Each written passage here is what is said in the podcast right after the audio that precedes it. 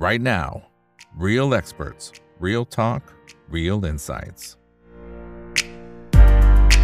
สวัสดีครับ สวัสดีเพื่อนๆนักลงทุนทุกคนนะครับ นี่คือไรนาบายอีกบรรพททุกเรื่องที่นักลงทุนต้องรู้นะครับ แล้วสำหรับวันนี้แน่นอนก็ต้องเป็นเรื่องของเฟดนะครับที่มีการประกาศขึ้นอัตราดอกเบี้ย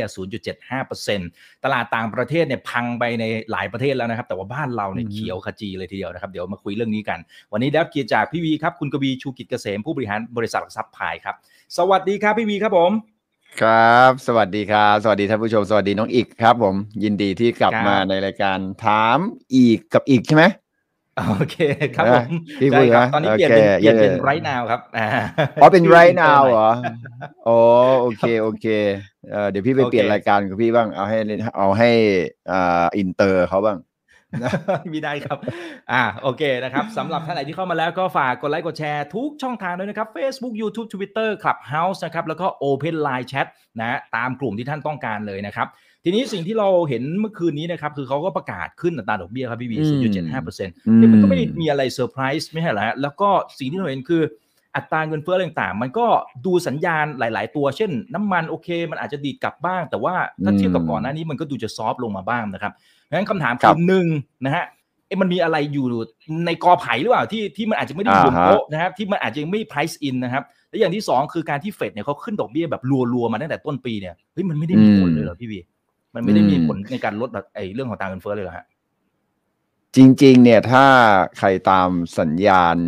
เงินเฟ้อของประเทศสหรัฐอเมริกาให้ดีเนี่ยเอ่อเราจะพบว่าเอ่อราคาน้ำมัน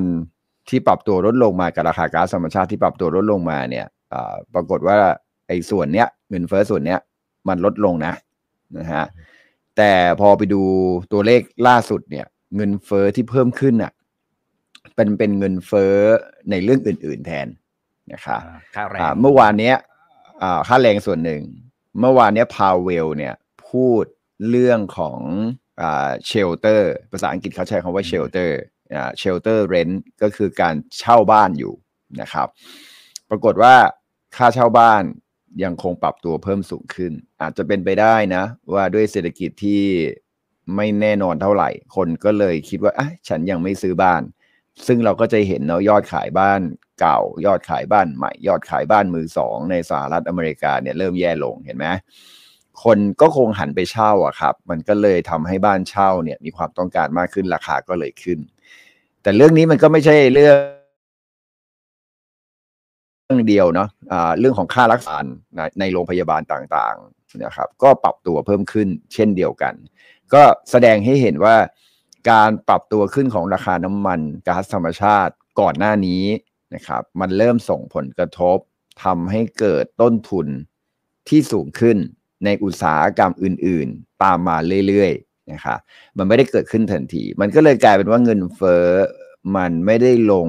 เร็วอย่างที่ธนาคารกลางสหรัฐเนี่ยมีการคาดการณ์เอาไว้ แล้วมันก็ได้ไป confirm กับสิ่งที่พาวเวลเนี่ยพูดเมื่อวานนี้หรือจริงๆ ไม่ใช่พาวเวลแหละ ก็คือธนาคารกลางสหรัฐเนี่ย ที่เขาคาดการณ์ตัวเลขต่างๆออกมาเนี่ยเราก็พบว่ามันมีหลายตัวหลายตัวมากที่ค่อนข้างชัดเจนนะครับว่าเขากังวลนะครับอ่าไม่ว่าไม่ว่าจะเป็นเรื่องของการขึ้นดอกเบี้ย แรกๆเนี่ยก็จะมองว่าปลายปีเนี้ยไม่ถึง4%เปอร์เซ็นต์แต่ตอนเนี้ยกลายเป็นว่าปลายปีเนี้ยเขามองขึ้นไปถึง 4.4%เปอร์เซ็นต์นะครับ ปลายปีหน้า มองว่าดอกเบี้ยจะขึ้นไปที่ 4.6%เปอร์เซ็นต์ซึ่งก่อนหน้านี้เนี่ยยังไม่ถึง 4.5 เลยนะครับอ่าแล้วมองด้วยซ้ำว่าปีหน้าดอกเบี้ยปลายปีหน้าจะลดลงด้วยนะอีก ไม่ได้เพิ่มขึ้นครับอ่าเพราะฉะนั้นเนี่ยนักลงทุนก็เลยไปกังวลกันว่า โอ้เฟดเนี่ยคงมองว่าเงินเฟ้ออะลงยาก ก็เลยไปมองที่อัตราดอกเบี้ยที่ขึ้น ในขณะที่ ก็ไปหันการคาดการการเติบโตของเศรษฐกิจลงเนี่ยอย่างมีนัยยะสำคัญนะฮะ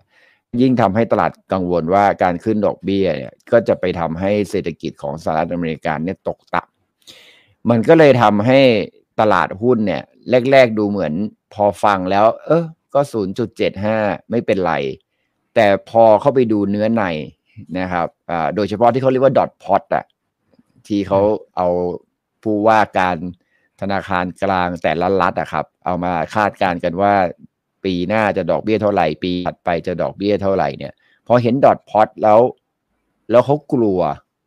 นะเป็นใครใครก็กลัวนะครับ แล้วก็ปรากฏว่าเมื่อวานเนี้ยตลาดหุ้นไม่ใช่ตลาดเดียวนะ ที่ตอบสนองต่อสิ่งที่ดูน่ากลัวในเรื่องของเงินเฟ้อและอัตราดอกเบี้ย เราก็จะเห็นผลตอบแทนพันธบัตรรัฐบาล 2 ปีเนี่ยขึ้นมา 4.1%สูงที่สุดในรอบ 20 ปีนะครับ เราเห็นค่าเงิน Dollar Index นะฮะเอ่อ USD Index นะฮะหรือว่าเรียกว่า Dollar Index เนี่ยขึ้นมาทะลุ 111 นะครับ 111 ไม่รู้ไม่ไม่รู้ว่ามีหน่วยหรือเปล่านะ แต่มันเป็นค่าเงินดอลลาร์ที่เปรียบเทียบกับตะกร้าเงินในโลกนะครับ ไม่ได้ไม่ได้เปรียบเทียบกับสกุลเงินใดสกุลเงินหนึ่ง ก็แข็งขึ้นไปทะลุ111ก็สูงที่สุดในรอบ10ปีเหมือนกันนะฮะก็แสดงว่าทุกอย่างมันดูตอบสนองกับสิ่งที่ตลาดกังวลไปหมดเลย แล้วก็ตลาดหุ้นจากเดิมตอนก่อนหน้าที่จะมีการประกาศเรื่องอัตราดอกเบี้ยเนี่ย ก็ดูบวกดี ๆ อยู่ พอประกาศตาดอกเบี้ยออกมา แล้วก็เห็นดอทพอตนะครับ แล้วก็เห็นการคาดการณ์ของธนาคารกลางสหรัฐ ปรากฏว่าตลาดหุ้นก็ปรับตัวลดลงจากบวกร้อยกว่าจุดเกือบ 200 จุดเนี่ยลงมาติดลบ 500 จุดนะครับแล้วก็ตลาดยุโรป แล้วก็เช้านี้ตลาดญี่ปุ่นเอ่ยฮ่องกงเอ่ยนะครับอ่าประเทศจีนเอ่ยเกาหลี ไต้หวัน ลงหมดนะครับ ไปหมด ยกเว้นตลาด ยกเว้นตลาดหุ้นไทย ใช่ครับ เขียวหมด แต่อย่าไปดูที่พอร์ตนะ เออ มันเป็นพอแต่ละเรื่องคนแปลกก็อาจจะครับ มันเป็นเรื่องแปลก เพราะว่าตลาดหุ้นขึ้น แต่หุ้นในพอร์ตเราไม่กำไรเออคือ เอะตลาดคือคือสังเกตได้ดีว่าจำนวนหุ้นขึ้นมีไม่เยอะนะอีก ใช่ครับ จำนวนหุ้นขึ้นมีไม่เยอะ แล้วพอเห็นตลาดทำท่าจะติดลบจะติดลบเนี่ยอะเดลต้าเข้ามาช่วยซะงั้นน่ะนะฮะจากไม่บวกไม่บวกบวกทะลุขึ้นไปสิบกว่าบาทเลยอะ่ะ มันก็เลยตลาดดูเหมือนมีเครื่องมือในการที่จะ smooth นะครับหรือว่าปรับ SET Index ให้มันเป็นไปแบบอ่าเรียบ นะฮะมากขึ้นนะฮะเพราะว่าเวลาเมื่อใดก็ตามที่เราเห็นตลาดหุ้นขึ้น หุ้นกลุ่มอื่น ๆขึ้น เดลต้าเขาก็จะลงนะ อืม ก็เมื่อทุกคนทำหน้าที่ได้ดีแล้วเนี่ย เดลต้าก็ไม่ต้องทำหน้าที่ดันดัชนีละแต่พอเห็นหุ้นตัวอื่นทำท่าจะแย่จะแย่จะแย่อ๋อมาทุกทีเดลต้าอ่าแล้วก็หุ้นตัวกลางตัวเล็กวันนี้ขึ้นดีกว่าหุ้นตัวใหญ่อ่าเอ่อ คนส่วนใหญ่แปดหกสิบเจ็ดสิบเปอร์เซ็นของวอลลุ่มก็มาจากหุ้นตัวใหญ่นะ มันก็เลยทำให้อ่านักลงทุนเนี่ยที่จะได้กำไรจากการลงทุนในหุ้นแบบจริง ๆ จังๆ แบบเยอะ ๆ เลย เห็นหุ้นขึ้นมาสิบกว่าจุดก็น่าจะกำไรกันเยอะ ปรากฏว่ามันก็ไม่ได้อย่างนั้น ยกเว้น ยกเว้นเราเข้าจังหวะเดลต้าได้ถูกอะ่ะ เราก็จะได้กำไรจากหุ้นเดลต้า แต่คำถามที่หลายคนก็คงสงสัยเนาะเนี่ยวันนี้ต่างประเทศซื้อนะครับ วันนี้ต่างประเทศซื้อครับอ่าหลายคนก็คงสงสัยว่า เอ๊ะเฮ้ยค่าเงินบาทก็อ่อนนะนะครับ เพราะว่าเงินดอลลาร์แข็ง แล้วอาทิตย์หน้าเนี่ย เราก็ไม่รู้ว่าธนาคารกลางของประเทศไทยก็คือธนาคารแห่งประเทศไทย จะเอายังไงนะ อืมใช่ครับเพราะว่าลุงป้อมเองเนี่ยนะครับอ่าพลเอกประวิตยนะครับ สามสิบห้าบาทนี่เสียวเลยฮะท่านถ้าเออคือจริง ๆ ท่านไม่ได้ไม่ได้ระบุขนาดนั้นนะนะฮะท่านไม่ได้ระบุขนาดนั้นท่านเพียงแต่ว่าเออถ้าสามห้าได้ก็ดีอะไรประมาณเนี้ยเขาไม่ได้ระบุว่าเอ้ยเองต้องไปทำหน้าที่ของเองให้ได้สามห้าเพราะว่ามันมีเงื่อนไขเยอะนะคะเพียงแต่ว่าให้ทางรัฐมนตรีคลังเนี่ยไปคุยกับแบงก์ชาติหน่อยหนึ่งว่าจะทำยังไงให้ค่าเงินบาทเนี่ยมันไม่อ่อน เพราะว่าอะถ้าเราสังเกตดูให้ดีเนี่ย ตั้งแต่ต้นปีนะอีก เราอะ เป็นสกุลเงินที่แข็งค่าเมื่อเทียบกับ emerging market นะ เอาเอาตั้งแต่ต้นปีก่อนนะครับครับ แต่ในช่วงเดือนที่ผ่านมาเนี่ยในหนึ่งเดือนที่ผ่านมาเนี่ย เรากลับเป็นค่าเงินที่อ่อนที่สุดใน emerging market เลยนะ อืม ซึ่งซึ่งซึ่งเรื่องเนี้ยมันมันก็ทำให้เรารู้ว่า เฮ้ย มันต้องมีบางอย่างแล้วล่ะ ที่เขามองประเทศไทยเปลี่ยนไป ถึงทำให้ค่าเงินบาทเนี่ยมันไม่ได้แข็งเหมือนตั้งแต่ตอนช่วงต้นปีนะครับก็เป็นไปได้เหมือนกันว่านักลงทุนหรือว่าคนที่เอาเงินเข้ามาในประเทศไทยก่อนหน้านี้เนี่ยมีความคาดหวังในเรื่องของการท่องเที่ยวที่จะดีขึ้นใช่ไหมครับเศรษฐกิจฟื้นตัว ก็เลยทำให้เงินบาทของเราแข็งกว่าคนอื่น แต่พอมาถึงจุดนี้เนี่ยไอ้เรื่องการท่องเที่ยว เรื่องการฟื้นตัวของเศรษฐกิจเนี่ยมันอาจจะขายได้น้อยลง เพราะว่า ของอะไรละบางอย่างเนี่ยเวลาคุณขายไปเยอะๆอะมันก็ช้ำอะคือมันก็เป็นเรื่องเดิมอะเรื่องเดิมมันก็ไม่สามารถที่จะไปกระตุ้นตลาดให้มันดีขึ้นได้ แต่ตอนนี้สิ่งที่ทุกคนกลัวกันมากกว่าก็คือว่าด้วยค่าเงินบาทที่อ่อนเนี่ยประเทศไทยเราจะมีปัญหาเรื่องเงินเฟ้อแล้วด้วยกันด้วยด้วยราคาน้ำมันที่สูงแล้วแล้วค่าเงินบาทที่อ่อนเนี่ยมันก็จะยิ่งทำให้การนำเข้าน้ำมันเราต้องแพงขึ้นถูกไหมใช่ครับ นั่นก็หมายถึงว่าเงินคือสังเกตดูให้ดีนะครับ ถ้าถ้าเราบอกว่าเราไม่เห็นการเคลื่อนไหวของเงินเข้าออกที่ชัดเจนอ่าก็แสดงว่าแบงก์ชาติเนี่ยพยายามจะบอกว่าไม่มีการเก็งกำไรค่าเงินบาทอย่างเห็นได้ชัดอ่าก็แสดงว่าแบงก์ชาติกำลังพยายามจะบอกว่าไม่มีการเก็งกำไรค่าเงินบาท แต่ถามว่าแบงก์ชาติมีการเห็นเงินออกไหมต้องมีต้องเห็น เพราะเงินบาทอ่อนยังไงก็ต้องเห็น แต่เงินบาทอ่อนตรงเนี้ย แบงค์ชาติมองว่าเป็นการออกแบบธรรมดาปกติก็คือเรานำเข้าน้ำมันเข้ามา เรานำเข้าพลังงานเข้ามา ซึ่งมันแพง แล้วเราดันไป subsidize ราคาน้ำมันดีเซล นะครับให้อยู่ในระดับนี้แหละ 34 35 บาท เมื่อวานนี้ก็ยังแซวกันเลยว่าไอ้คำว่า 35 บาทต่อต่อดอลลาร์นี่มันคือราคาน้ำมันดีเซลเปล่า ตัวเลขเดียวกันเออตัวเลขเดียวกัน ท่านหมายถึงราคาน้ำมันดีเซลหรือเปล่าอะไรอย่างเงี้ยนะครับอ่าจริง ๆ ไม่ใช่นะครับ แต่ว่าด้วยการที่เราไปตรึงราคาน้ำมันดีเซลอะอ่ามันก็เลยยิ่งทำให้คนที่บริโภคน้ำมันเขาไม่ลดไงใช่ไหมครับ คือมันควรจะต้องลดแต่กลายเป็นไม่ลด ก็ต้องยิ่งนำเข้าน้ำมันในราคาที่แพงมากขึ้นเรื่อยๆ ตรงนี้แหละครับ คือการไหลออกของเงิน อีกก็ต้องตอบพี่เหมือนกันนะท่านผู้ชมก็ต้องตอบผมเหมือนกันนะครับว่า แล้วไอ้การไหลออกของค่างเงินจากการที่เราไปสับซิได้หรือว่าไปพยุงเงินอ่าไปพยุงราคาน้ำมัน แล้วทำให้มีการนำเข้าน้ำมันมาในราคาที่แพงแล้วเงินไหลออก เพราะประเทศไทยเป็นประเทศที่มีการใช้พลังงานและก๊าซธรรมชาติเยอะมากนะครับ เมื่อเทียบกับขนาดเศรษฐกิจ ถือว่าเยอะที่สุดในในอาเซียนเลยก็ว่าได้นะครับ เรื่องการใช้น้ำมัน ก็ต้องถามกับว่าการไหลออกของเงินในรูปแบบนี้เนี่ย ถือว่าเป็นความปกติหรือเป็นความผิดปกติเออถูกไหมครับคือคุณจะตอบว่าปกติก็ได้ เพราะว่าเราก็นำเข้าน้ำมันมาปกติ แต่คุณจะตอบว่าไม่ปกติก็ได้ เพราะว่าถ้าคุณไม่ไปสับสิดายหรือไม่ไปไปไปไปไปการันตีนะครับ ไปตรึงราคาน้ำมันดีเซล ความต้องการน้ำมันดีเซลอาจจะลดลง การไหลออกของเงินก็อาจจะไม่เยอะเท่านี้ก็ได้นะ อันนี้เราไม่รู้จริง ๆ เราไม่รู้จริงๆ ก็เลยตอบได้ทั้งปกติและไม่ปกติ แต่เราเห็นการไหลออกของค่าเงินแน่นอนคราวนี้มันก็จะกลับมาที่คำถามว่าเอาแล้วเงินมันไหลเข้ามาในประเทศไทยได้ยังไง ต้องบอกนิดนึงก่อนวันนี้จริง ๆ เนี่ย ต่างประเทศซื้อไม่ได้เยอะนะนะครับ เทียบเทียบกันในช่วงประมาณสักสองสามอาทิตย์ที่ผ่านมาเนี่ย ต่อให้วันนี้เขาซื้ออะต่างประเทศก็ยังคงเป็น net sell นะ ไม่ได้เป็น net buy อ่าแล้วผมก็ไม่รู้เหมือนกันว่าต่างประเทศที่ซื้ออะเป็นต่างประเทศประเทศอะไรนะครับเป็นต่างประเทศอะไร แต่ที่เห็นอีกอันหนึ่งก็คือวันนี้เราเห็นต่างประเทศ short futures เยอะเหมือนกัน ก็คือปิดสถานะนะครับ ในส่วนของฟิวเจอร์เยอะเหมือนกันดังนั้นเนี่ยการปรับตัวขึ้นของตลาดหุ้นไทยหุ้นไทยเนี่ย ถ้าไม่นับรวมเดลต้าวันนี้เราก็จะบวกไม่เยอะ แล้วถ้าไม่นับรวมเดลต้าเลยในช่วงเดือนหนึ่งที่ผ่านมา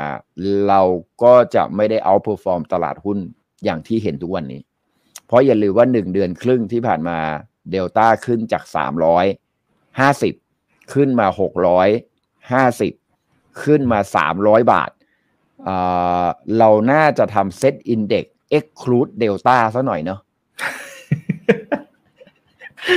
แต่เดี๋ยวเดี๋ยวเขาจะเอาเข้าไปรวมในดัชนี SET Fifty แล้วเนี่ยครับเออไม่รู้ไม่รู้ แต่แต่แต่คือถ้า exclude เดลต้าเนี่ย เราก็จะเห็นภาพว่าน่าจะเห็นภาพชัด อืม ชัดใช่ว่าจริง ๆ มันหลุดพันหกแล้วนะอืม จริง ๆ มันหลุดพันหกลงมาแล้วอ่าจริง ๆ อาจจะลงไปเหลือหนึ่งพันห้าร้อยแปดสิบแล้วด้วยซ้ำถ้าไม่รวมสามร้อยห้าสิบบาทของเดลต้าที่เพิ่มขึ้นมาอะแต่ทั้งนี้ทั้งนั้นอะเราก็เห็นต่างประเทศซื้อวันนี้แหละ แต่โดยรวมอย่างที่ผมบอก สองอาทิตย์ที่ผ่านมาต่างประเทศยังเป็น net sell สองอาทิตย์ที่ผ่านมาเราเห็นการ short ปิด position ของต่างชาติเหมือนกันนั้นก็แล้วก็เห็นเงินบาทยังคงอ่อนค่าอยู่นะฮะดังนั้นเนี่ยเรายังไม่สามารถไว้วางใจได้กับตลาดหุ้นไทย มันยากอยู่เหมือนกันนะอีกที่ตลาดหุ้นไทยเราจะขึ้นไปเรื่อยๆ โดยไม่สนโลก อืมอ่าเราก็บอกว่าตลาดหุ้นไทยเก่ง อ่าก็ก็เก่งแต่เก่งได้นานแค่ไหน เป็นคำถามที่ที่ที่ที่ที่น่าคิดอยู่เหมือนกัน ว่าเราจะเก่งได้ถึงขนาดว่า เอ้ยเราขึ้นดอกเบี้ยครั้งละ 0.25 แต่พาวเวลเนี่ยเขาขึ้นดอกเบี้ยครั้งละ 0.75 แล้วคราวหน้าเขาก็ขึ้น 0.75ประชุมสิ้นปีเราก็จะขึ้นอีก 0.25 ความต่างกันของ ดอกเบี้ยระหว่างสหรัฐอเมริกากับไทยเนี่ย มันจะห่างกันมากเลยนะการห่างกันขนาดนี้เนี่ย มันจะไปทำให้เงินบาทเราอ่อนกว่านี้ไหม แล้วถ้าเงินบาทเราอ่อนกว่านี้ต่างชาติที่ถือเราอยู่แสนกว่าล้านอะเขาเขาจะออกไปเมื่อไหร่ อันนี้เราไม่รู้เพราะเพราะเพราะผมก็ไม่ใช่เจ้าของเงินเนาะอ่าเพียงแต่ว่าสิ่งที่เราเห็นสิ่งที่เราเห็นอยู่ตรงนี้ก็คือ ดอลลาร์แข็งแน่ๆอ่าดอลลาร์แข็งแน่ๆเพราะว่า เฟดประกาศแล้วว่าฉันจะต้องขึ้นดอกเบี้ย ไปเรื่อยๆ และมีทีท่าว่าจะขึ้นไม่หยุดจนถึงปีหน้าด้วยอ่าวันนั้นต่อให้ดอลลาร์จะอ่อนบ้าง แข็งบ้างผันผวนยังไงก็บ้าง แต่ทิศทางเนี่ยมันก็ยังคงเป็นในทิศทางที่แข็งค่าขึ้นเรื่อยๆ อยู่ดีนะครับแล้วต่างประเทศจะทนกับการอ่อนค่าของค่าเงินบาทได้นานแค่ไหนและ การอ่อนค่าของค่าเงินบาทเนี่ย มันก็จะทำให้เงินเฟ้อในประเทศไทยคุมยาก และยิ่งถ้าเราไม่ขึ้นดอกเบี้ย เราก็จะพบปัญหาว่าค่าของชีพของเราจะสูงมากอะวันนี้เราเห็นราคาของของอ่าอ่าตัวก๊าซหุงต้มแล้วใช่ไหมที่ปรับตัวเพิ่มขึ้นมา เราเห็นราคา FT ใช่ไหมครับที่ปรับก็คือค่าไฟ ค่าน้ำยังไม่รวมค่ามาม่านะคะ ซึ่งซึ่งเป็นอาหารหลักของเราช่วงหวยออกนะครับ ก่อนก่อนหวยออกเรายังรวยอยู่นะครับพอหลังหวยออกปุ๊บก็กลับมากินมาม่าทันทีเนี่ย ก็เพิ่มขึ้นมาบาทนึงไม่ได้มีนัยยะอะไรหรอกเพียงแต่ว่ามันเป็นแค่ตัวแทนราคาสินค้าอย่างหนึ่ง แล้วกันเป็นindicator ตัวหนึ่งแล้วกันที่วัดว่าเงินเฟ้อของบ้านเราค่าครองชีพของเราสูงขึ้นแต่รายได้ของเราเนี่ยเท่าเดิม รัฐบาลจะสามารถที่จะออกอโครงการคนละครึ่งเฟสห้าตอนนี้ออกแล้ว เราจะออกเฟสหกเฟสเจ็ดเฟสแปด ไปได้นานแค่ไหน เพื่อที่จะพยุงกับเงินเฟ้อที่ที่ที่ที่ที่ที่เพิ่มสูงขึ้นหรือว่าลดลงได้ยากนะฮะนี่คือความเสี่ยง ผมก็ยังกลัวอยู่นะว่าอาทิตย์หน้าที่ธนาคารแห่งประเทศไทยจะมีการประชุมกันนะครับการขึ้นดอกเบี้ย 0.25 เนี่ย อาจจะไม่ใช่แล้วนะ ไม่พอ อาจจะไม่พอ คือ หลายคนก็บอกว่าถ้าคุณขึ้นดอกเบี้ยเร็วเกินไป เดี๋ยวจะเป็นภาระกับลูกหนี้ใช่ไหมรายย่อยแต่รัฐบาลเองเนี่ยเขาก็ออกนโยบายมาหลายอย่างนะ ที่ช่วยลดค่าครองชีพให้กับคนไทย ถ้าทำไปสักทุกด้านเลยอะ่ะมันมันไม่ถูกไงเข้าใจปะคือคุณจะทำทุกด้านเลยเหรอ คุณจะช่วยเขาทั้งเรื่องน้ำมัน คุณจะจะช่วยเขาทั้งค่าไฟ จะช่วยเขาทั้งค่าเดินทาง แล้วคุณจะช่วยเขาเรื่องของดอกเบี้ยอีกเหรอคือคุณคุณช่วยเขาหลายอย่างมากเลยนะ คือช่วยจนรัฐบาลจะจะจะขาดดุลงบ คือขาดดุลงบประมาณ อันนี้ขาดดุลอยู่แล้วนะครับ แล้วก็คือเราเราตอนนี้เรากำลังมีปัญหาเรื่องเราขาดดุลงบประมาณ เราขาดดุลการค้าด้วยนะ แล้วแล้วแล้วตอนนี้เนี่ยเราจะขาดดุลบัญชีเดินสะพัดด้วยนะ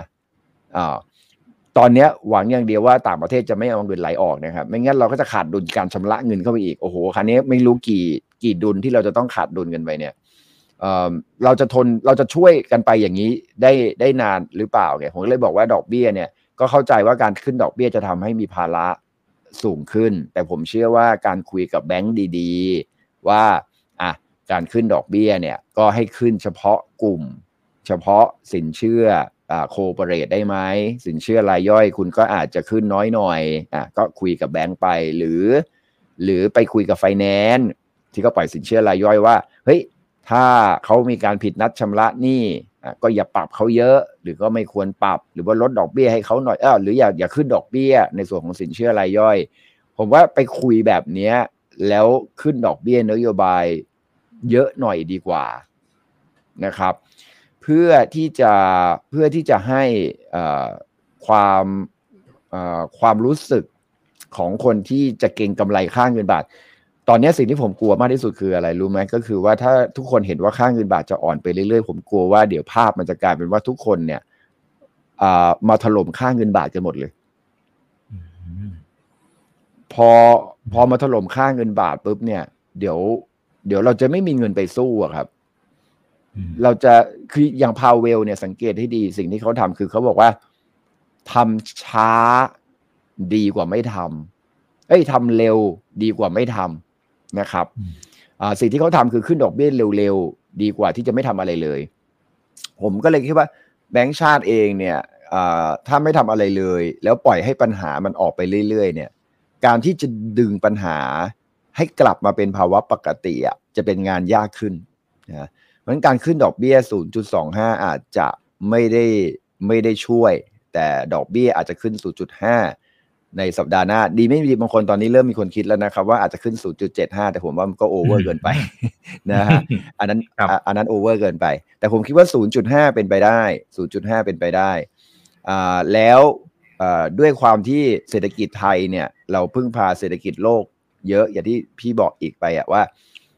เราเราจะเก่งคนเดียวได้นานหรือเปล่าคงยาก เพราะว่าถ้าเศรษฐกิจโลกชะลอเศรษฐกิจอเมริกาชะลอ ตอนนี้อีกก็รู้นะว่าเศรษฐกิจจีนเองก็แย่ ถ้าใครเห็นตลาดหุ้นฮ่องกงกับตลาดหุ้นจีน คุณจะยิ่งเห็นชัดเลยนะว่าแย่นะฮะตลาดหุ้นเวียดนามก็ลงเยอะนะ จากพันสี่ร้อยห้าสิบตอนนี้ก็ลงเหลือพันสองละนะฮะก็ลงมาเยอะเหมือนกันตลาดหุ้นฮ่องกงนี่ไม่ต้องพูดถึง 50%ไว้ละนะครับ 40 กว่าเปอร์เซ็นต์ละที่ปรับตัวลดลงมา ก็แสดงให้เห็นว่า มันก็มีบางอย่างในประเทศจีนแล้วเหมือนกันนะ ที่เริ่มเห็นปัญหาประเทศสหรัฐเนี่ยชัดเจน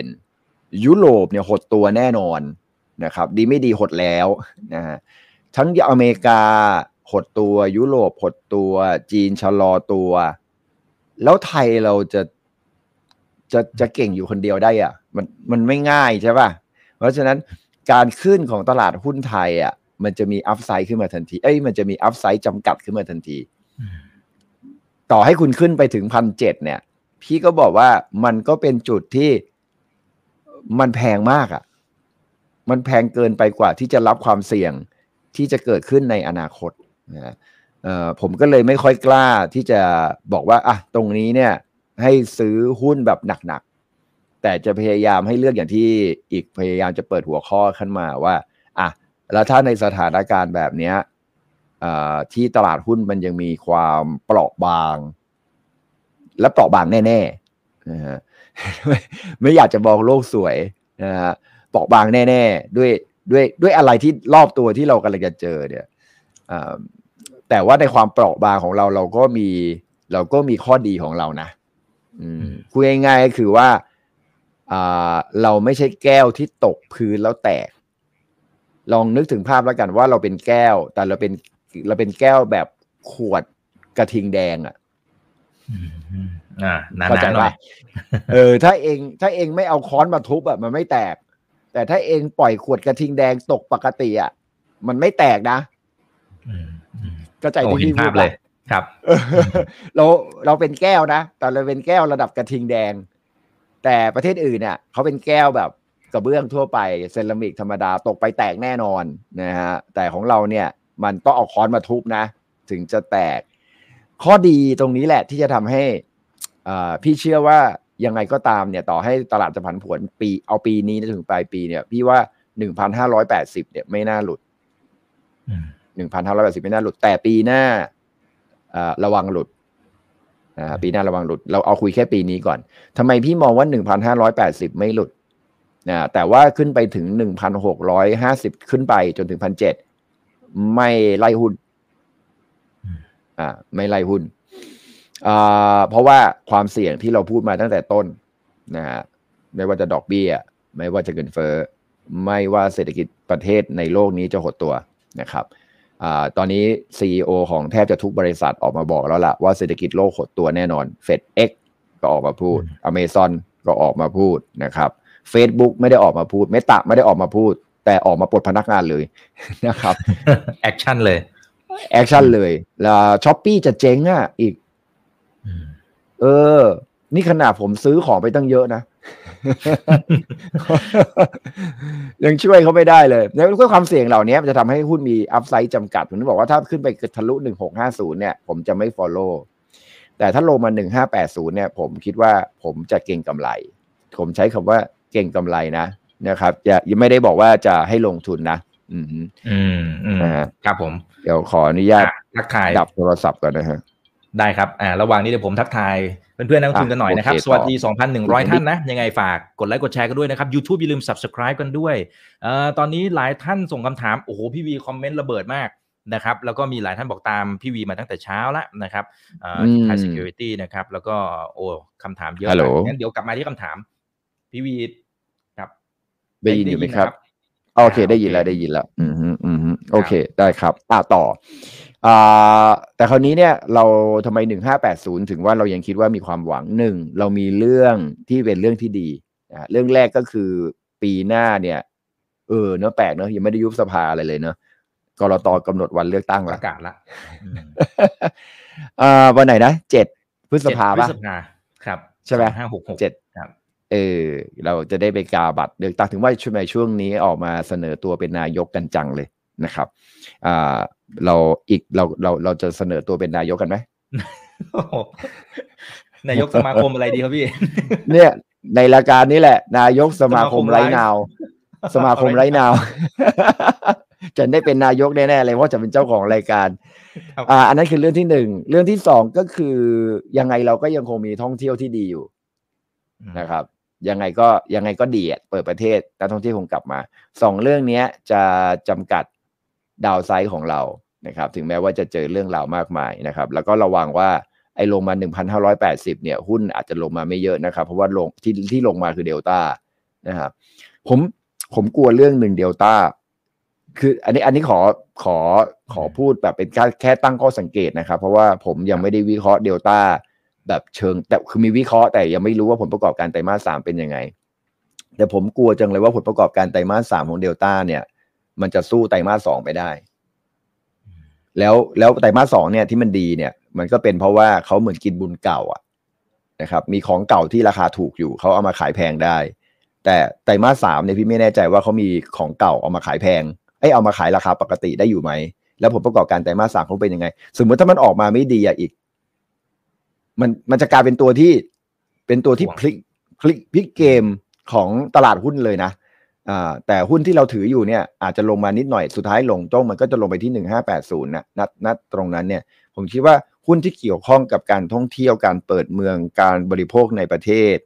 อ่าแล้วก็เกี่ยวข้องกับการเลือกตั้ง จะเป็นจุดที่น่าสนใจในการที่เราจะเข้าไปลงทุนในช่วงนั้นนะครับอะก็ เป็นภาพที่ไม่ได้อยากให้กลัว แต่ว่าเดี๋ยวหุ้นอะไรว่ากันอีกทีหนึ่งแต่ปีหน้าเนี่ยเอ่อสิ่งหนึ่งที่พี่อยากจะแชร์นะฮะเอ่อจริง ๆ ก็แชร์ไปในรายการของบลพายไปพอสมควรแล้วก็คือว่าเอ่อตัวเลขที่บอกเรื่องเรื่องวิกฤตเนี่ย ได้ชัดก็คือ inward yield curve ถูกไหมนะครับครับอันนี้เราคุยปีหน้าเมื่อนี่เราคุยปีนี้เสร็จไปแล้วนะหนึ่งห้าแปดศูนย์ถึงหนึ่งพันหกร้อยห้าสิบโอเคนะ สถานการณ์ด้วยด้วยอะไรก็ตามตรงเนี้ยประมาณนี้อ่า แต่ปีหน้าระวังนิดนึงคือ inward yield curve ที่เกิดขึ้นเนี่ยมันมันจะใช้เวลาพักหนึ่งกว่าที่เราจะเข้าสู่วิกฤตเศรษฐกิจจริง ๆ แล้วก็จะใช้เวลาสักพักหนึ่งกว่าที่หุ้นเนี่ยจะคล s h แบบวิกฤตจริง ๆ นะครับ ในอดีตที่ผ่านมาเนี่ยก็นับมาตั้งแต่วิกฤตปี 1970 เลยนะนะครับ น่าจะมาสัก 7-8 วิกฤตเนี่ย ปรากฏว่าพอเกิดอ่อ inward yield curve นะครับลูกค้าบางคนก็บอกให้เรียก inverted yield curve อืมนะครับอ่าแต่ผมขอพูด inward yield curve แล้วกันเนาะมันง่ายดี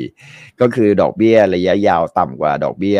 ระยะสั้นพูดง่ายๆเอายาวลบสั้น ติดลบเขาก็เลยเรียก inward นะฮะ inward ก็คือแปลว่ามันมันกลับข้างกันนะครับ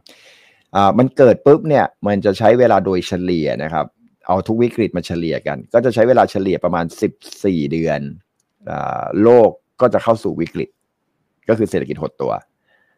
แล้วก็ถ้าเกิด inward yield curve ปุ๊บในอเมริกานะครับ ก็จะใช้เวลาอีกประมาณ 8 เดือน Market ถึงจะ crash โดยเฉลี่ย crash นี่ไม่ได้หมายว่าลงมา 20%นะครับ crash นี่คือลงมา 50%เลยนะครับ ใช้เวลา 8 เดือนอถ้าเรานับ inward yield curve เนี่ย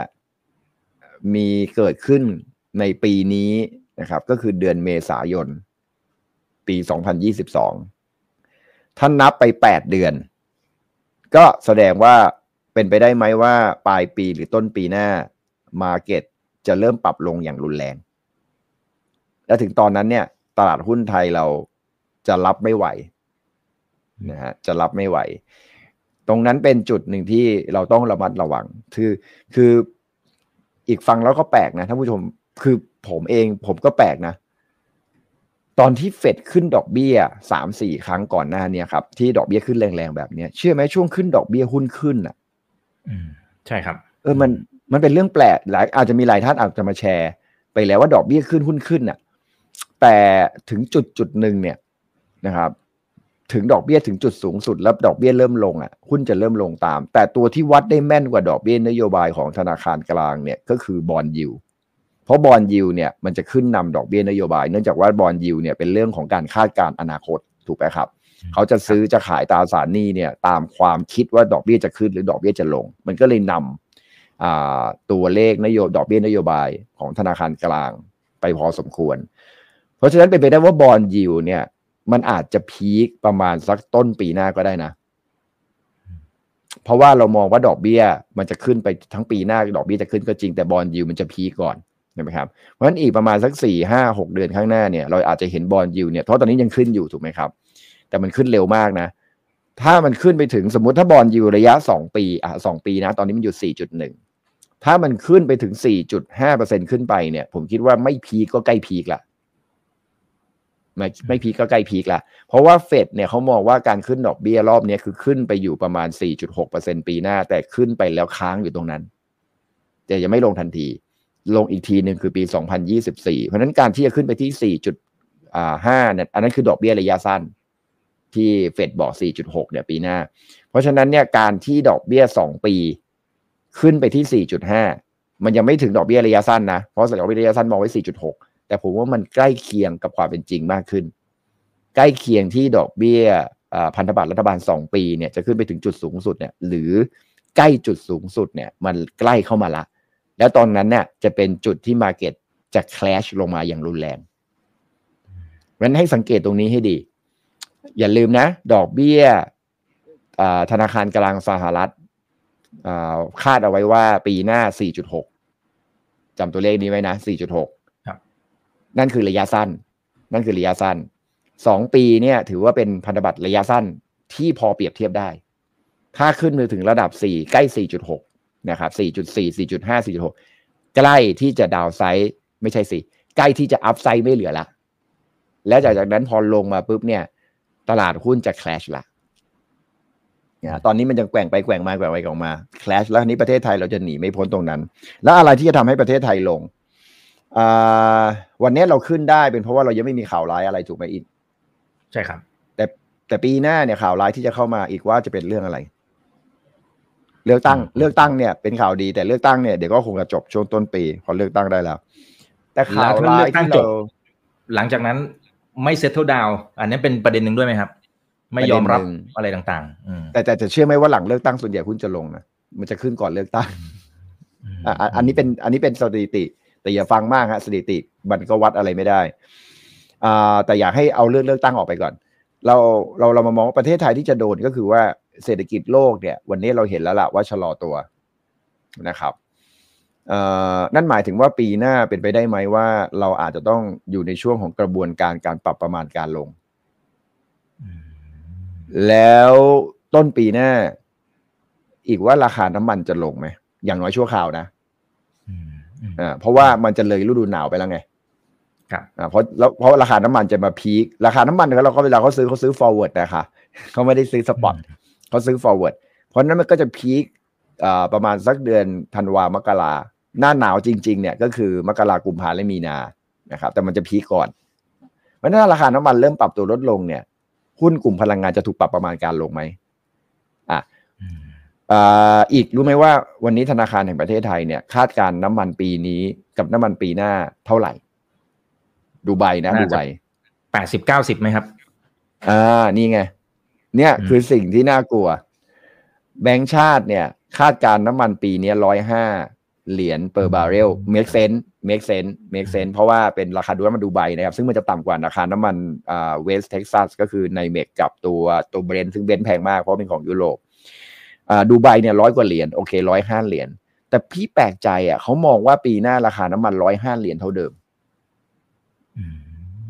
อืมอ่า ถ้าราคาน้ำมันปีหน้าไม่ร้อยห้าเหรียญเนี่ยนั่นหมายถึงว่าหุ้นกลุ่มพลังงานต้องถูกปรับประมาณการลงถูกปะครับ แล้วเผอิญมันเป็น sector ที่ใหญ่ด้วยไงนะตรงนี้ก็เป็นจุดหนึ่งละสองปีหน้าเศรษฐกิจไทยอาจจะไม่ได้โตสี่เปอร์เซ็นต์ตอนนี้แบงก์ชาติเนี่ยมองว่าเศรษฐกิจไทยปีหน้าโตสี่จุดสองอีกว่าเรามองโลกในแง่ดีกันไปไหมใช่ครับ อืม แปลกดี เพราะเศรษฐกิจอเมริกาจะติดลบ เศรษฐกิจยุโรปจะติดลบ เศรษฐกิจจีนเนี่ยถูกปรับประมาณการปีหน้าเหลือสามจุดห้าเปอร์เซ็นแล้วนะ แต่เศรษฐกิจไทยจะโตสี่จุดห้าอะ หลายคนก็บอก เดี๋ยวต่างชาติจะกลับมา เศรษฐกิจไทยจะโตด้วยต่างชาติ อะ ไม่เถียง แต่อย่าลืมนะ วันนี้การบริโภคของเราอะโตดี เพราะรัฐบาลไปช่วยหลายโครงการมาก แต่ถ้าต่างชาติกลับมาเนี่ย คุณคิดว่ารัฐบาลจะยังคงช่วยการบริโภคในประเทศอยู่ไหม เขาจะไม่ช่วยละเขาจะดึงออกละเขาจะไม่มีโครงการแบบหนังเรื่องผีปอบแล้วนะ ที่จะบอกว่าจะมี phase จะมีโครงหนึ่ง phase สอง phase phase ห้า phase phase แปด phase เก้าผีปอบไปกี่ภาคก็ไม่รู้อะนะเออแต่เป็นหนังคลาสสิกนะนะครับ เพราะว่าสามารถเอาคนมาวิ่งไปวิ่งมาแล้วมีคนดูได้ทุกภาค เช่นเดียวกัน เฟสคนละครึ่งเนี่ย ก็ทำเรื่องเดียวกัน แต่ก็มีคนใช้ตลอด ถึงแม้ว่ามันจะลดลง เขาก็ต้องดึงเงินออกถูกป่ะไอ้ตรึงราคาน้ำมันดีเซลตึงราคาก๊าซหุงต้มตึงราคา FT เขาก็ต้องดึงออกถูกป่ะเพราะว่าต่างชาติกลับมาแล้วไง ก็อะการบริโภคมันดีขึ้นแล้วนี่ ฉันก็ดึงพวกนี้ออกไงมันก็เลยกลายเป็นว่าแทนที่การบริโภคมันจะโตได้ดีกว่าเดิม มันเกณฑ์กลายว่าถ้าต่างชาติกลับมา มันก็โตได้เท่านี้แหละ โตได้เท่าที่เห็นทุกวันนี้แหละ มันจะไม่ได้โตมากอย่างที่หลายๆ คนคาด ก็เป็นอีกหนึ่งความเสี่ยงหนึ่ง อีกความเสี่ยงหนึ่งคือเราส่งออกอะ เราคิดว่าปีหน้าเราส่งออกจะโตเป็นบวก จริงดิ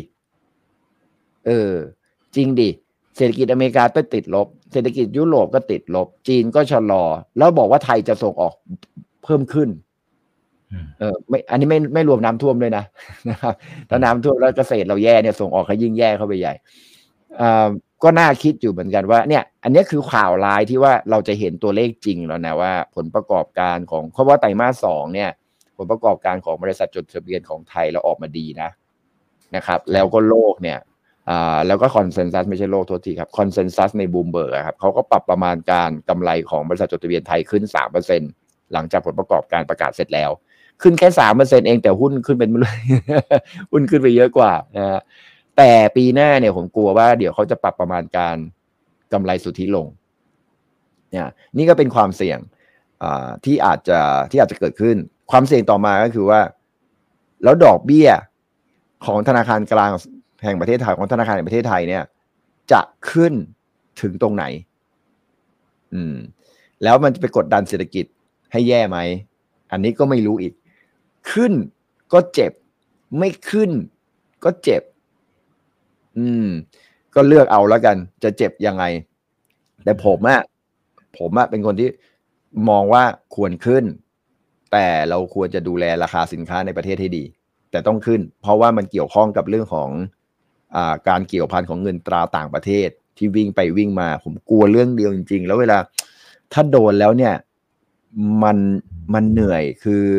อย่าให้คิดว่าจะมีคนมาถล่มค่าเงินบาทเชียวนะ อย่านะเพราะเราเปิดเราเป็นประเทศเปิดนะครับ อย่าให้คิดว่าจะมีใครมาถล่มค่าเงินบาทเชียวนะ เพราะว่าค่าเงินบาทเนี่ย เวลาเขาถล่มอะเขาไม่ได้ใช้เงินจริงถล่มนะครับเขาใช้เงินดิจิตอลมาถล่มนะครับ ไม่ใช่คริปโตนะมคือเขาไม่ได้มีเงินนะครับ แต่เขา short เลยฮะมเขาไม่มีเงินฮะเขา short เลยฮะแล้วเขาก็จะใส่เวลามาก่อนที่จะปิด position ต้องเอาเงินมาคืนเขาค่อยลองกลับก็ได้นะครับ เนี่ย อันนี้คือผมกลัวว่าถ้าทุกคนคิดอย่างนั้น แล้วเขาเขามันลุยถล่มค่าเงินบาท แล้วโอ้โหอะไรจะเกิดขึ้น นี่คือความเสี่ยงที่ที่รออยู่ปีหน้าว่าเราเราต้องเราต้องระวังนะครับอืมว่าครับว่าไอ้ที่เรามองว่าพันห้าร้อยสามสิบจนถึงพันสี่ร้อยจุดอะไรเนี้ยมันก็ผมก็ยังไม่ได้ปิดประตูตรงนั้น ผมยังไม่ปิดประตูตรงนั้น แต่ถ้าจะให้ลงไปถึงขนาดแบบพันสองเนี่ย ผมผมก็ไม่คิดขนาดนั้นนะครับ เพราะฉะนั้นมองขาลงแต่ก็เป็นการลงเพื่อเพื่อขึ้นนะครับ แน่นอนทุกวิกฤตมันก็คือโอกาสแหละนะครับ แค่ว่าเราจะรอวิกฤตตรงนั้นได้ไหมนะฮะแล้วก็เวลาช่วงนี้หุ้นขึ้นมาก็อย่าเพิ่งไล่แรงจนเกินไปนะครับ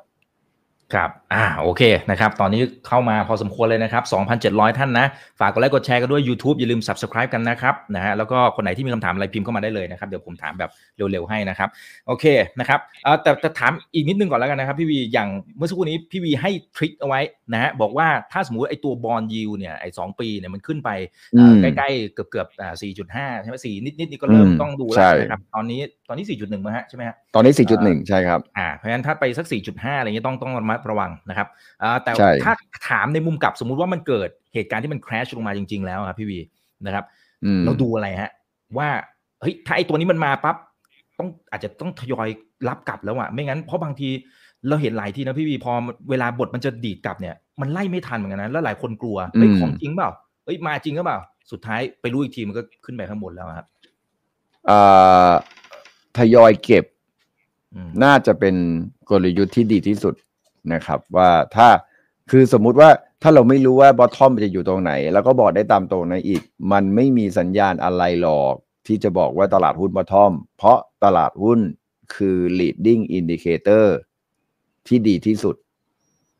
มันชี้นำทุกอย่าง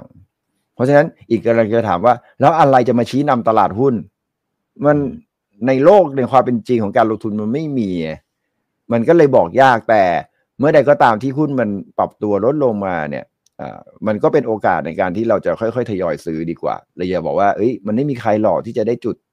ที่ต่ำที่สุดต่ำสุดอ่าคือซื้อได้ต่ำสุด ขายได้สูงสุด ถ้ามีอะอ่าก็น่าจะเสียชีวิตไปแล้วนะครับเพราะมันถ้าไม่มีมีเออไม่มีเพราะมันไม่มี หน้าที่ของเราก็คือ โอเค ถ้าบอลยูเริ่มปรับตัวลดลงตลาดหุ้นเริ่มปรับตัวลดลงเนี่ยแล้วตลาดหุ้นมาทำโลใหม่ สมมติตอนนี้คือโลเดิมของดาวโจนส์เนี่ยคือลบยี่สิบเปอร์เซ็นถูกไหมคะอ่าถ้ามันลบลงมามากกว่า 20%ลบลงมา 30%เราก็อาจทยอยค่อยๆ ทยอยเก็บได้ละ โดยเฉพาะหุ้นใหญ่ๆ อย่างพวก Microsoft Amazon Google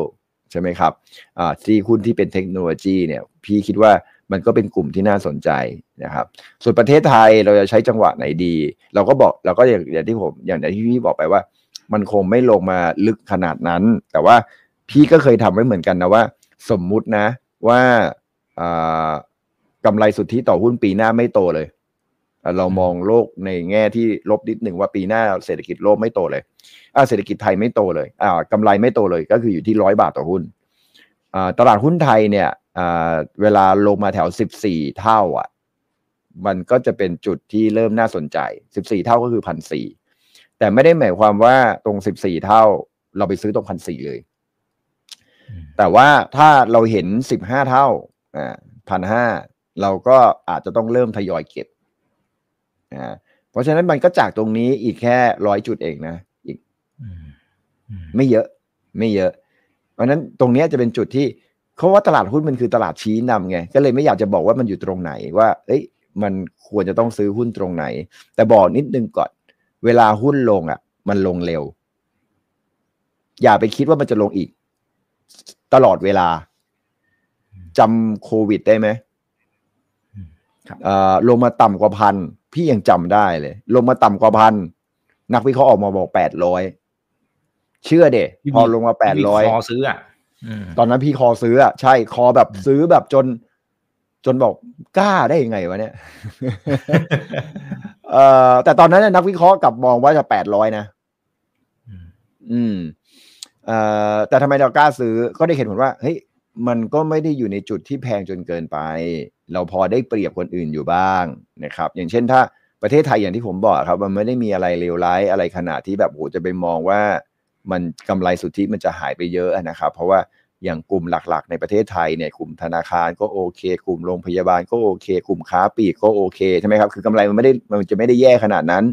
กลุ่มพลังงานก็อาจจะผันผวนบ้างตามราคาน้ำมันนะครับกลุ่มเทคโนโลยีเราไม่มีไงอีก กลุ่มเทคโนโลยีเราไม่มีกลุ่มเทคโนโลยีเนี่ยเป็นกลุ่มที่กำไรผันผวนที่สุดเลยนะนะครับ แต่เราไม่มีแต่เรามีพวกกลุ่มแบบค่อนข้างเป็นโออีโคโนมีเขาจะไม่ค่อยไม่ค่อยผันผวนมากนะตามตามวิกฤตเศรษฐกิจ ยกเว้นที่เราเจอโควิดจริงๆ เพราะมันเป็นเรื่องของธุรกิจท่องเที่ยว เราไปหมดเลยครับนั้นเศรษฐกิจเราเละนะครับ แต่แต่รอบเนี้ยเศรษฐกิจโลกถ้าจะถ้าจะหดตัว ประเทศไทยเราจะไม่ได้เป็นกลุ่มประเทศที่หดตัวตามเขาเราจะเป็นกลุ่มประเทศที่ยืนได้แต่อีกความเสี่ยงหนึ่งก็คือ emerging market หลาย ๆ ประเทศเนี่ยเขาจะยืนไม่ได้นะ วันนี้ไม่ได้ได้ข่าวตุรกีไหมตุรกีจะล้มละลายแล้วนะครับ นะครับ จะเริ่มจะจะจะประกาศเดดมอร์ทอเรียมแล้วนะนะครับ คือคือคือมีปัญหาอีกแล้วนะอ่าตอนนั้นเราเห็นอ่าปากีสถานใช่ไหมศรีลังกาเออประกาศประกาศ debt moratorium ไปละอ่าเข้าใจว่าพม่านี่ไม่ต้องพูดถึงเขา debt moratorium อยู่แล้วนะครับ ตอนนี้กำลังกลัวลาวอยู่นะฮะตอนนี้ตอนนี้ก็คือเผอิญเนี่ยอ่าก็มีคนออกมายืนยันแล้วนะครับอ่าว่าว่าไม่เบี้ยว เพราะว่าประเทศไทยเราอะคนไทยเราไปถือหุ้นกู้ลาวเยอะ จำได้ไหมที่เอามาขายดอกเบี้ยสูงๆนะครับ แล้วก็เป็นโรงไฟฟ้า ก็เขาบอกแล้วว่าไม่เบี้ยว ไม่เบี้ยวหรอกครับ ไม่ต้องห่วง คือถ้าประเทศเขาจะประกาศเบี้ยวเนี่ยเขาจะไม่เบี้ยวตรงนี้ เพราะอะไรรู้ไหมครับ เพราะว่าเขาขายไฟให้ไทยฮะเพราะฉะนั้นก็ถ้าตราบใดที่ไทยซื้ออยู่เนี่ยยังไงเขาก็ต้องจ่ายเงินให้กับผู้ถือหุ้นกู้ไทยอยู่ดี เพราะนั้นไม่ต้องกลัว อย่ากลัวนะครับ อย่าอย่าอย่าแพนิคนะครับอย่าอย่าไปอย่าไปขนาดนั้นอ่าเพราะนั้นประเทศไทยไม่ได้แย่เพราะนั้น ผมเชื่อว่าไอ้ PE สิบสี่เท่าเนี่ยมันก็น่าจะเป็นจุดที่ดี เพียงแต่ว่าถึงหรือเปล่าหรือไม่รู้แต่ว่าพันห้าเนี่ยน่าน่าสนใจนะครับ ส่วนหุ้นกลุ่มไหนเนี่ยผมว่ามันก็คงเป็นหุ้นกลุ่มใหญ่ๆเดิมๆนั่นแหละนะครับที่ที่เราจะเข้าไปลงทุน แต่ว่าก่อนที่ไปตอบนั้นมันก็จะ VI เกินไปอีก มันจะ VI เกินไปพันห้าพันสี่นั้นเป็นการการเลือกหุ้นตามตามสไตล์ของ value investor และใครชอบหุ้นกลุ่มไหนก็ว่ากันไป เพราะตอนนั้นคงจะถูกกันทั้งตลาดแหละนะครับชอบแบบไหนก็เลือกแบบนั้น แต่ว่าถ้าจะ เอารอบสั้นๆตรงนี้เนี่ย แล้วบอกว่าอะตลาดหุ้นลงมายังไงเนี่ยหนึ่งห้าแปดศูนย์รับอยู่เนี่ยคำถามเราจะซื้อหุ้นกลุ่มไหนดีกว่า อืม เนี่ย อันนี้เป็นเป็นเป็นเป็นเป็นเป็นสิ่งที่สิ่งที่ผมเชื่อว่าหลายคนก็อยากอยากจะได้ได้ได้ตัวหุ้นเพื่อที่จะมาเก็งกำไรในช่วงก่อนสิ้นปี เพราะว่าต่างประเทศขายก็จริงนะครับ แต่อย่าลืมว่าช่วงสิ้นปีเนี่ย จะเป็นช่วงที่กองทุนต้องซื้อแล้วนะ อืม กองทุนต้องกลับมาซื้อแล้วนะ ผมก็เลยเลือกเอาอย่างนี้ ถ้าเราเลือกที่จะลงทุนในหุ้นเนี่ยอ่าเราก็ลองเลือกหุ้น พี่เรียกว่าหุ้นสามดีอ่าดีสามอย่างสามดีคือดีด็อกนะดีด็อกก็คือหุ้นโดเมสติกทำไมต้องเป็น domestic ด้วย เพราะว่าเศรษฐกิจโลกผันผวนถูกไหมครับ แต่เศรษฐกิจในประเทศเรายังได้อานิสงส์จากเรื่องการเลือกตั้ง แล้วก็การเปิดประเทศ เพราะฉะนั้น domestic โอเค สองเลือก defensive ทำไมเลือก defensive เพราะตลาดหุ้นผันผวน หุ้น defensive ก็จะเป็นหุ้นที่สามารถรับความผันผวนจากภาวะผันผวนของเศรษฐกิจได้เขาก็จะเรียกว่าหุ้น defensive อ่าน่าสองดีแล้วนะ domestic defensive แล้วสุดท้ายก็คือ dividendก็คือปันผลด้วยมากน้อยแล้วแต่นะคะไล่กันไปเอากลุ่มที่ domestic defensive และ dividend ไปด้วยเลยสามตัวพร้อมกันได้เลยเนี่ย ก็คือ advance นะคือชัดเจนเนาะตัว MK สุกี้ปันผล defense defensive นะครับหุ้นโรงพยาบาลตอนนี้ขึ้นได้หมดละ ก็จะเหลือ BCH BCH อันนี้ก็ defensive มีปันผลประมาณหนึ่งนะครับ แต่ว่าก็เป็น domestic หุ้น property ก็เป็น domestic แล้วก็ dividend นะครับก็คือ land house นะครับหุ้นที่เป็น defensive แล้วก็เป็น domestic อีกตัวหนึ่งก็คือหุ้นกลุ่มค้าปีนะครับก็จะเป็น HomePro นะฮะหุ้นที่เป็น domestic นะครับแต่ไม่ defensive นะ แล้วก็ไม่ dividend ด้วย แต่เป็น domestic แต่ได้ประโยชน์จากการเปิดประเทศก็คือหุ้นท่องเที่ยวนะครับ ขึ้นไปหมดละ แต่ชอบเอราวัณนะครับ ถึงแม้ว่าจะขึ้นมาแล้ว แต่ก็ดูเหมือนว่าจะได้ประโยชน์จากเรื่องของโรงแรมในประเทศค่อนข้างเยอะ หุ้นโดเมสติกได้ประโยชน์จากเรื่องของการเมืองก็จะมีสเตคอนแล้วก็ 4K อ่าที่จะได้ประโยชน์ หุ้น domestic defensive และ dividend คือหุ้นลงไฟฟ้า หุ้นลงไฟฟ้าแต่พี่มองไปที่ไม่ได้ดีเป็นไม่ได้จับผลเยอะมาก แต่เป็น domestic และ defensive ก็คือพวก B กริมกับ GPSC ตอนนี้เนี่ย GPSC จะได้ประโยชน์เรื่องของรัฐบาลกำลังพยายามมาสนับสนุนแบตเตอรี่ด้วยนะครับ แล้วก็มีรถ EV ด้วย แล้วก็สนับสนุน renewable ด้วย renewable ก็ B กริมนะครับที่จะได้ หุ้นกลุ่ม lead หุ้นกลุ่ม lead เนี่ยเป็นหุ้นกลุ่มที่พี่เชื่อว่าจะเป็นหุ้นกลุ่มที่จะฟื้นตัวขึ้นมาในช่วงที่ดอกเบี้ยเนี่ยเริ่มมองแล้วว่าน่าจะใกล้จุดพีคนะฮะ แล้วที่ผ่านมาสังเกตให้ดีนะครับ หุ้นกลุ่ม lead เนี่ย underperform มาสี่ห้าปีละลงมาตลอดนะครับ หุ้นกลุ่มอื่นไม่ได้ลงนะไม่ได้ลงมากนะหุ้นกลุ่มนี้ลงแรงมากด้วยเหตุผลที่ความกลัวเรื่องดอกเบี้ยขึ้น ตอนนี้เรากลัวเรื่องดอกเบี้ยขึ้น ไม่รู้จะกลัวยังไงละกลัวจนขนหัวลุกไปหมดล้ว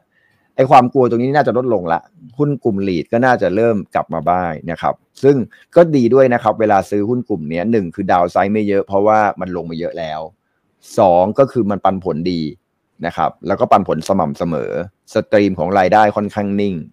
นะครับ แล้วก็เป็น domestic ด้วยเลือกเฉพาะก็แต่ส่วนใหญ่ REIT บ้านเราก็เป็น domestic หมดแหละ มันก็มีอยู่ 4 ตัวนะ ในเรื่องของ REIT อยากจะให้ลองเลือกสักตัวหนึ่งเอาไว้เก็บเอาไว้ในพอร์ตของเราเหมือนกันในช่วงนี้นะครับ ถ้าตลาดหุ้นมันมีการแกว่งลงมาให้เราซื้อ จริง ๆ ซื้อตัวนี้ยังได้เลยนะ ก็จะประกอบไปด้วย CPN REIT นะครับตัว DIF นะครับ WAR lead WHART นะครับอีกตัวหนึ่งก็จะเป็น Lotus Property Fund LPF นะครับ เชื่อไหม LPF DIF แล้วก็ WHART ก็คือ w a l i d ทั้งหมดเป็นฟรีโฮ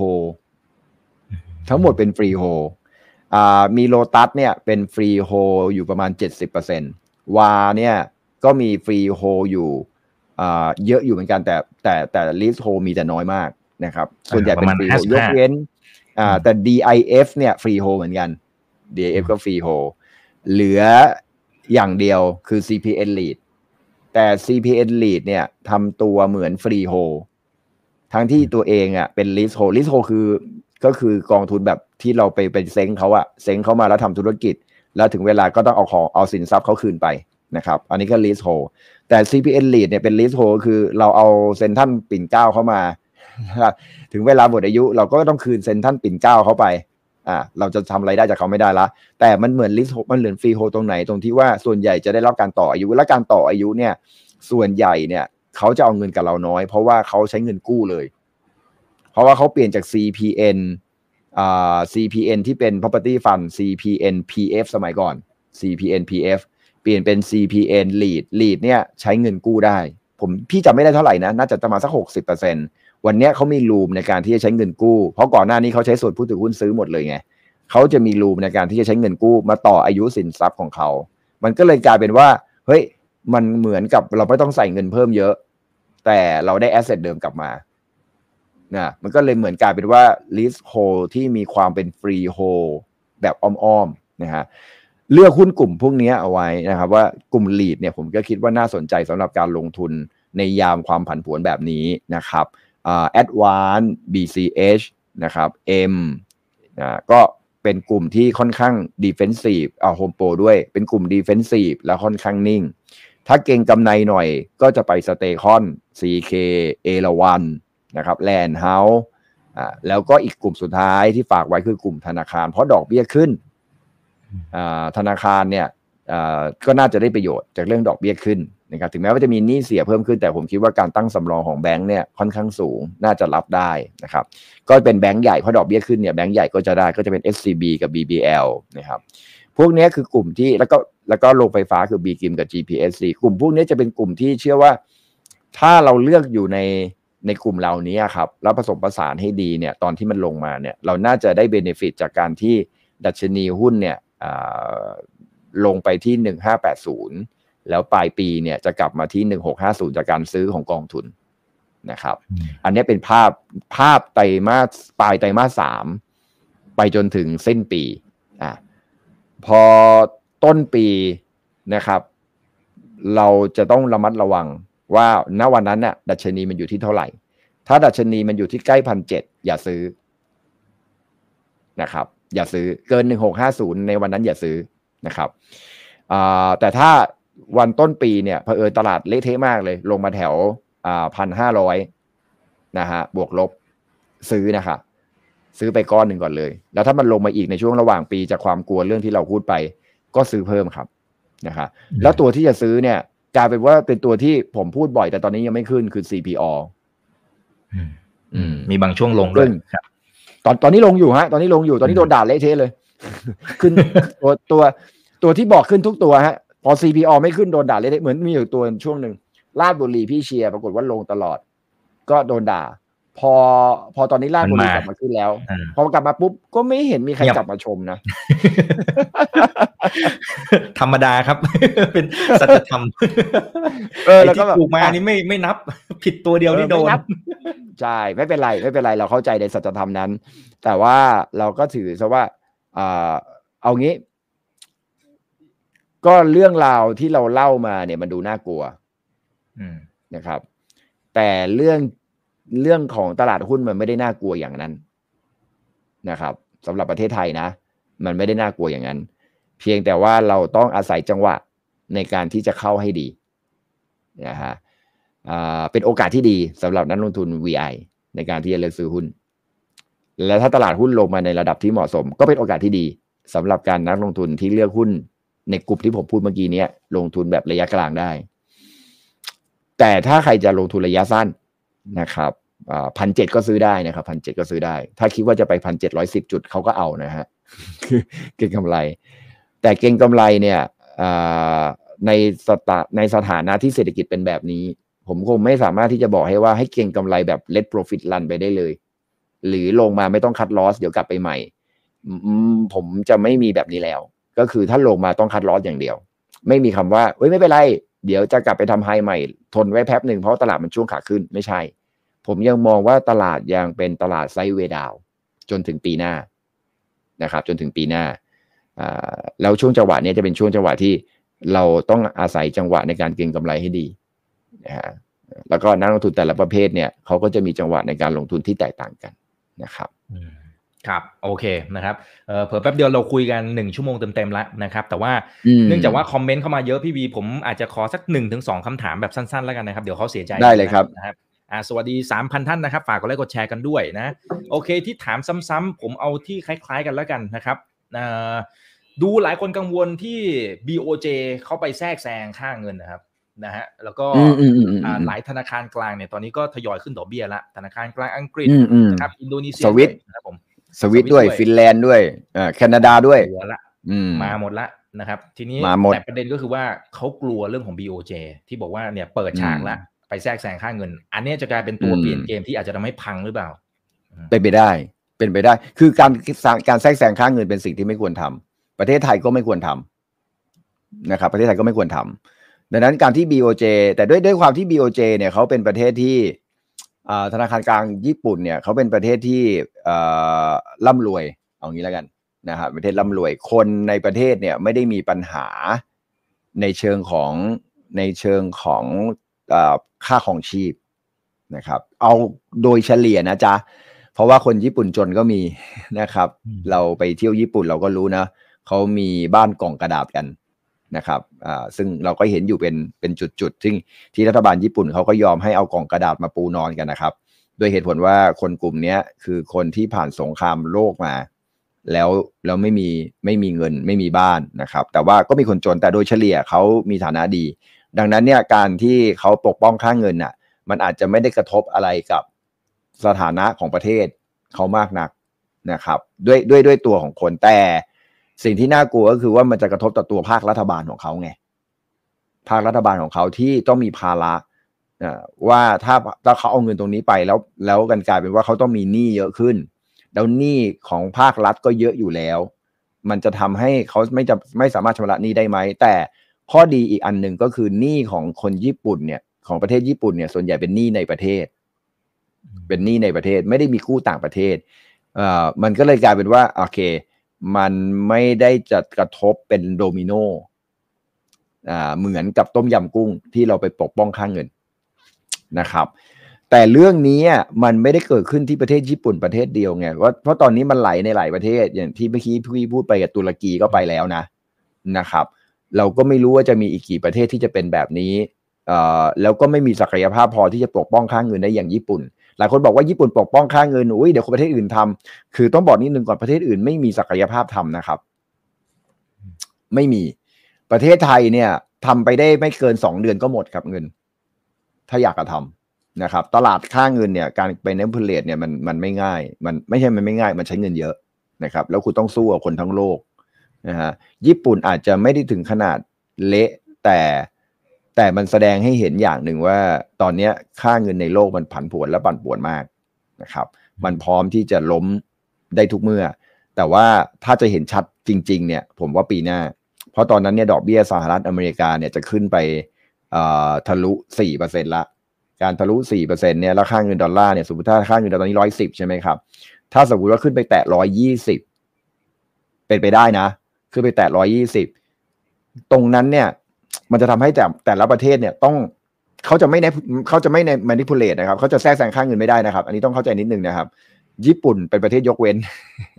นะฮะแต่ประเทศอื่นทำไม่ได้ เขาจะต้องขึ้นดอกเบี้ยครับเขาต้องขึ้นดอกเบี้ย แล้วการขึ้นดอกเบี้ยเนี่ย งานเนี้ยเรื่องใหญ่ละนะครับ ในแง่ในแง่ของวิกฤตเศรษฐกิจที่จะเกิดขึ้นในปีหน้า ก็คือวิกฤตเศรษฐกิจโลกนะครับ ฟังไว้ก็ดีเหมือนกันนะว่า FedEx FedEx CEO อะครับ ซึ่งเป็นคนอินเดียนะ ไม่น่าเชื่อว่า CEO ของบริษัทอเมริกาเป็นคนอินเดียเยอะมากเลย เยอะนะครับเออเยอะเยอะนะครับ เยอะมาก Microsoft ก็อินเดียนะครับ Google ก็เป็นคนอินเดียนะครับ ที่เป็น CEO อินเดียหมดเลยเออเขาบอกมาว่าปีหน้าเนี่ยเราเจอเศรษฐกิจหดตัวทั่วโลกแน่นอน FedEx ทำไม FedEx ถึงผมถึงฟังบางทีผมอีลอนมัสก์พูดผมก็ไม่ฟังนะ หรือแม้กระทั่งมาร์คซักเกอร์เบิร์กพูดผมก็ไม่ค่อยฟังนะครับ คือฟังแต่ไม่ได้เชื่อ แต่ FedEx เนี่ยต้องฟังเพราะอะไร เพราะเขาเป็นบริษัทขนส่งไงเขาจะรู้เลยว่าสินค้าที่ส่งระหว่างประเทศอะมันเป็นยังไง แสดงว่าเขาเห็นแล้วล่ะว่าการขนส่งสินค้าระหว่างประเทศเนี่ยมันหายไปเยอะมาก แล้วมันก็เป็นอย่างนั้นจริง ๆ นะครับ มันเป็นอย่างนั้นจริงๆตรงเนี้ยมันเป็นความเสี่ยงอันนึงเลยแหละนะครับ ที่จะทำให้ค่าเงินในประเทศ emerging market เนี่ยอ่อนค่า ประเทศอย่างญี่ปุ่นเนี่ยเขาเขา develop market ปล่อยเขาไปเถอะเขาไม่มีประเด็นหรอก แต่ emerging market ที่จะเจอค่าเงินโจมตีค่าเงินโจมตีค่าเงิน ผมกลัวมากเลยรู้ว่า คือมันเป็น conspiracy game นะ ก็ไม่อยากจะพูดว่าเกมนี้มันใช่ไหมคือ การที่จะดันเงินให้ดอลลาร์แข็งขึ้นไปเรื่อยๆ เพื่อโจมตีสกุลเงิน emerging market แล้วมีคนรวยในในในในประเทศใดประเทศหนึ่งเนี่ย มันเป็น conspiracy หรือเปล่า อันนี้ไม่รู้ อันนี้ไม่รู้ นะครับ เพราะว่าตอนถล่มเงินปอนก็มีคนรวยใช่ป่ะ ตอนถล่มเงินลาตินอเมริกาเจนตินาที่มีเพลงดอนคลายฟอร์มีอาร์เจนตินาก็มีคนรวยนะครับ กลุ่มคนด้วยนะครับ ไม่ใช่ไม่ใช่ประเทศ เป็นกลุ่มคนที่รวยจากเรื่องของการโจมตีค่าเงิน ด้วยการดันให้เงินดอลลาร์แข็งนี่แหละ แล้วก็ต้มยำกุ้ง เราก็โดนนะครับ แล้วก็มีคนหนึ่งที่รวยเด่นว่าจากแรกกลุ่มคนหนึ่งที่รวยขึ้นมา จากเรื่องของการโจมตีค่าเงิน แล้วก็ดันให้เงินดอลลาร์แข็งนี่แหละ เราก็ไม่รู้เหมือนกันว่า conspiracy นี้ก็คือ รัฐบาลธนาคารกลาง อันนี้คือพูดเล่นนะครับ แค่ตั้งข้อสังเกตธนาคารกลางสหรัฐตั้งใจขู่ขึ้นดอกเบี้ยเยอะๆ เพื่อให้เงินดอลลาร์แข็งเปล่าวะมันก็สามารถคิดได้ครับพี่วี มันเป็น conspiracy theory เปล่าวะแล้วก็ให้คนกลุ่มหนึ่ง มันไปถล่มค่าเงินไปใน emerging market แล้วก็รวยแล้วรวยสองต่อด้วยนะ พอประเทศเขาล้มปุ๊บ ก็ไปซื้อสินทรัพย์เขาถูกๆอีกไม่อยากคิดว่ะ ไม่อยากคิดว่ามันเป็นเรื่องจริงหรือเปล่านะครับ แต่ว่าพอเรากระดึบกระดึบไปเรื่อยๆเนี่ย มันมีความรู้สึกว่า เอ้ย หรือมันจะจริงวะ หรือจะเป็นเช่นนั้น คือลองดูภาพนะ เออพอพอพูดไปแล้วเดี๋ยวจะไม่จบนะดอลลาร์มีสองท่านสองท่านบอกขอเที่ยงเที่ยงคืนครับ พี่บีคุณคุณคิดว่าดอลลาร์แข็งเนี่ยอ่าเป็นประโยชน์กับอเมริกาหรือเป็นโทษ เออ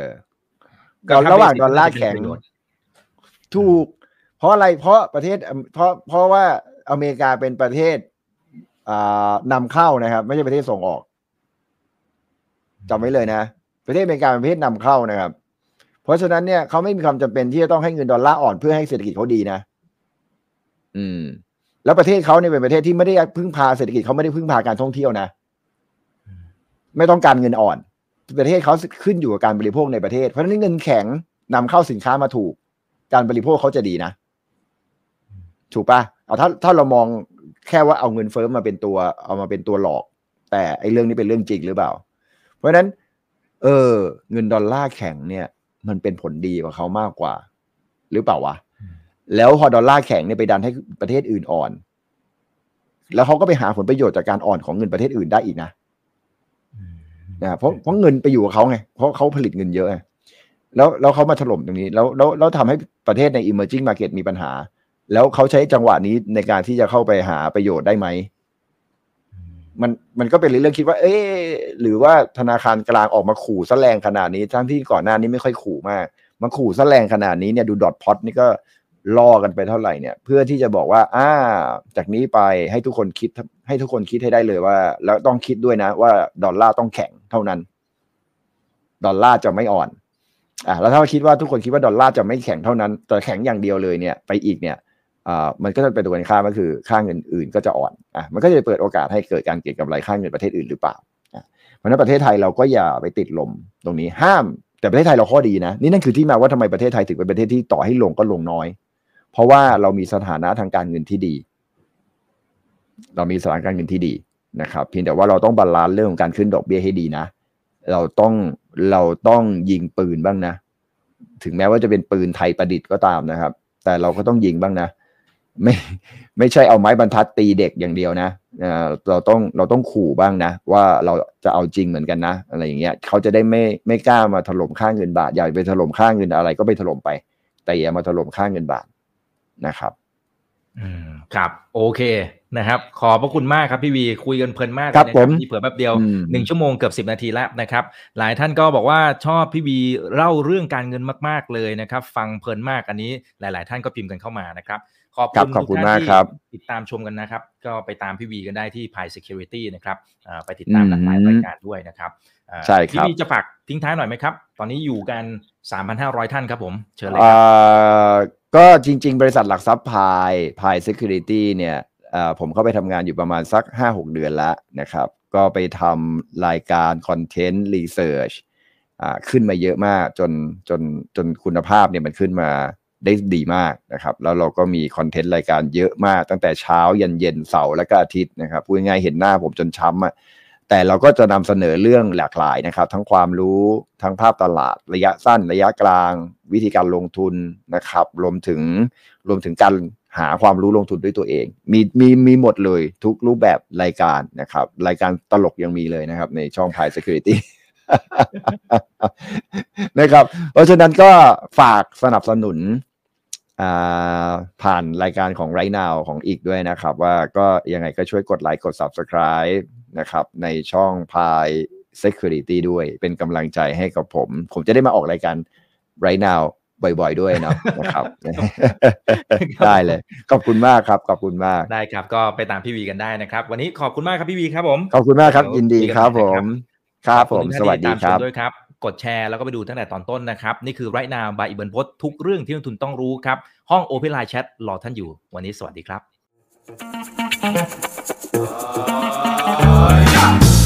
ถ้าชื่นชอบคอนเทนต์แบบนี้อย่าลืมกดติดตามช่องทางอื่นๆด้วยนะครับ ไม่ว่าจะเป็น Facebook, YouTube, Line Official, Instagram และ Twitter จะได้ไม่พลาดการวิเคราะห์และมุมมองเศรษฐกิจ และการลงทุนดีๆ แบบนี้ครับ อย่าลืมนะครับว่าเริ่มต้นวันนี้ดีที่สุด ขอให้ทุกท่านโชคดี และมีอิสรภาพในการใช้ชีวิต ผม อีกบรรพธนาเพิ่มสุขครับ